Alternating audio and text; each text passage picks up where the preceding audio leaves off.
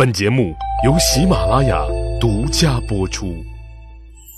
有用的陪伴，十里铺人民广播电台，您身边最贴心的温暖励志小伙伴儿。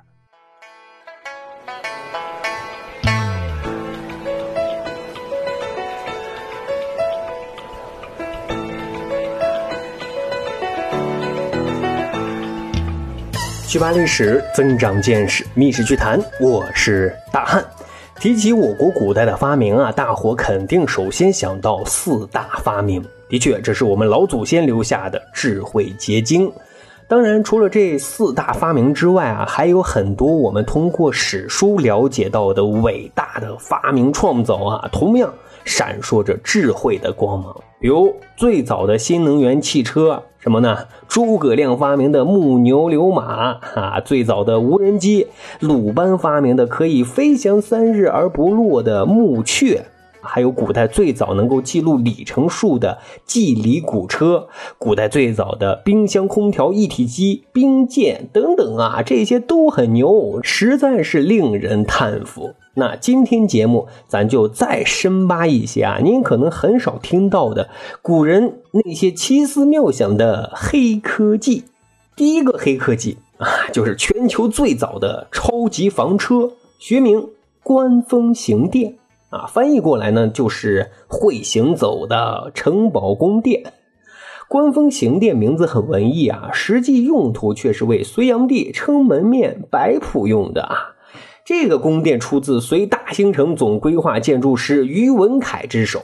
当时啊，隋炀帝要北巡边疆地区啊，为展示大隋的综合国力，就命令于文凯建造了一座啊可以行走的宫殿。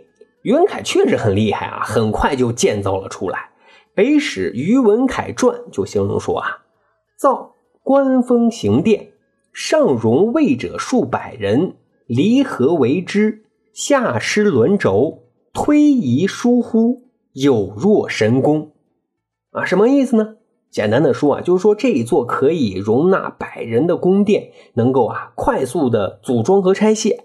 下面呢有轮轴，可以啊自由移动，就像啊有神力相助一般。隋炀帝看到这个能行走的宫殿啊，特高兴。一次啊在巡游当中，就专门啊在观风行殿里啊宴请少数民族的首领，以彰显大国风范。那这些首领更是连连称赞，目瞪口呆，都看傻了。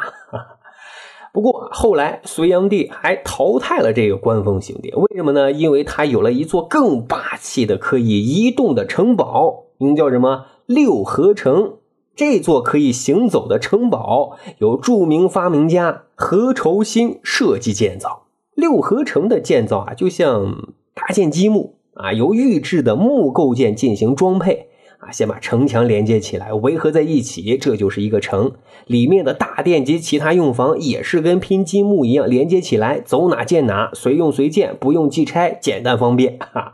这座移动的城堡啊，还有很多的高科技，比如说安装了有名叫机警的自动报警装置啊，还有能够转向的机弩啊，能够自动瞄准发射，相当的了得呀。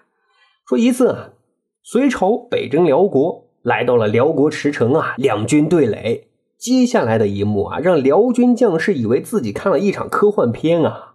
一夜之间，隋朝竟然在眼皮底下建造了一座周围达8里的城池，城之四角还起敌楼3座，城内呢是旗帜飘扬，军队肃立。辽军将士简直都蒙圈了啊，以为隋朝军队啊是有神灵来相助的。其实这么看来啊，我国的基建狂魔的称号应该是从隋朝就开始有了的。所以啊，这个观风行殿和六合城这2座可以行走的城堡宫殿，应该算是世界上最早最王炸的超级房车吧。再讲第二个黑科技啊，肯定是女生的最爱，全自动梳妆台。啊，不过在古代啊，这全自动的梳妆台是专供娘娘享用的。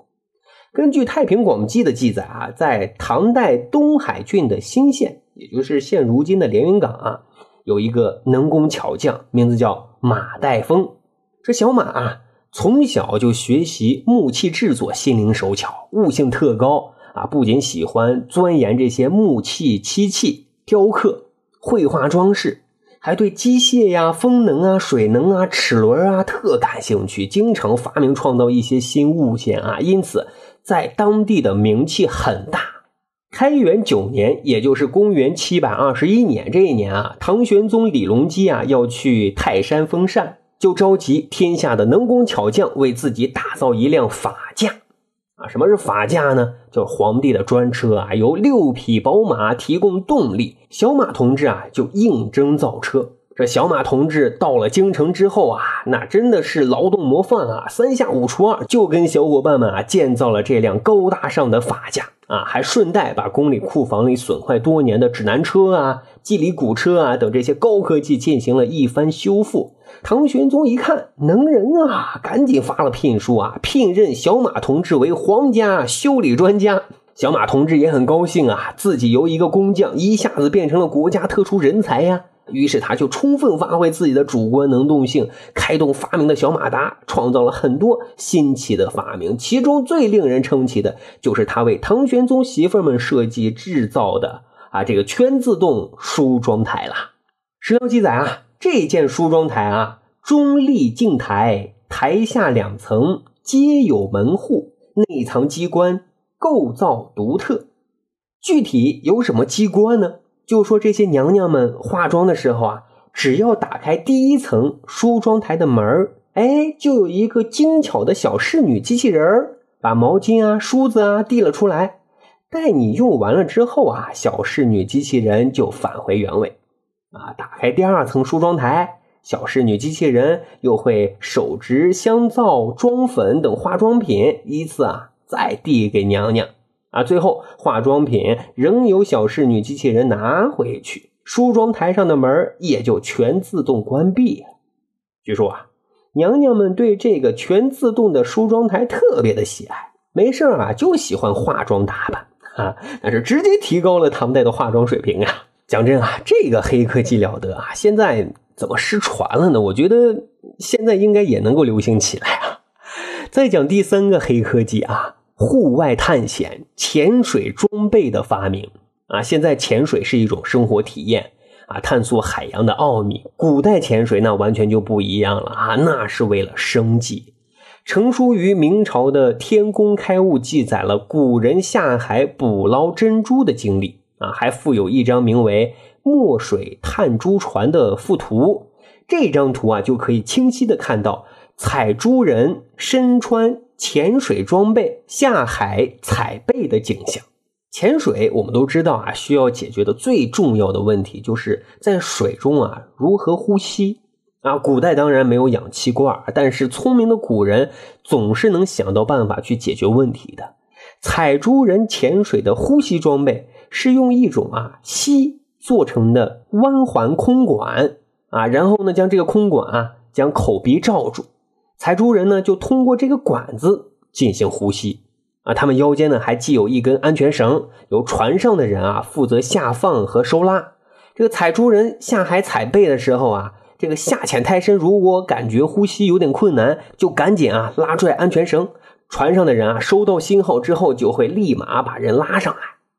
因为珍珠啊毕竟是稀罕物，所以当时很多采珠人通过此举都发家致富了。各位，这个发明虽然听起来很简单，但是它的作用和意义是很大的。因为潜水装备的发明，让原本只能依靠土地生存或潜海生存的人啊，多了一条致富的门路啊，他们可以依靠深海资源过上更好的日子。所以说啊，古代的发明创造都是劳动者智慧的结晶啊。不过不得不佩服啊，我们的老祖先脑洞确实很大，这些黑科技啊真的很牛。好，十里铺人民广播电台，长见识，长谈资。如果您觉得咱的节目还不错，欢迎大家使用节目专辑的评分功能为密室趣谈打打分，为大汉啊留言。感谢大伙的支持。咱还有一个趣吧历史的小分队，如果您对历史边角料很感兴趣，欢迎大家关注十里铺人民广播电台的公众微信账号，然后回复数字1就可以添加大汉的个人微信。经过简单审核之后啊，大汉就会邀请您进入这个小分队当中，咱就可以谈天谈地聊历史段子。本期节目就这样，感谢收听，下期再会。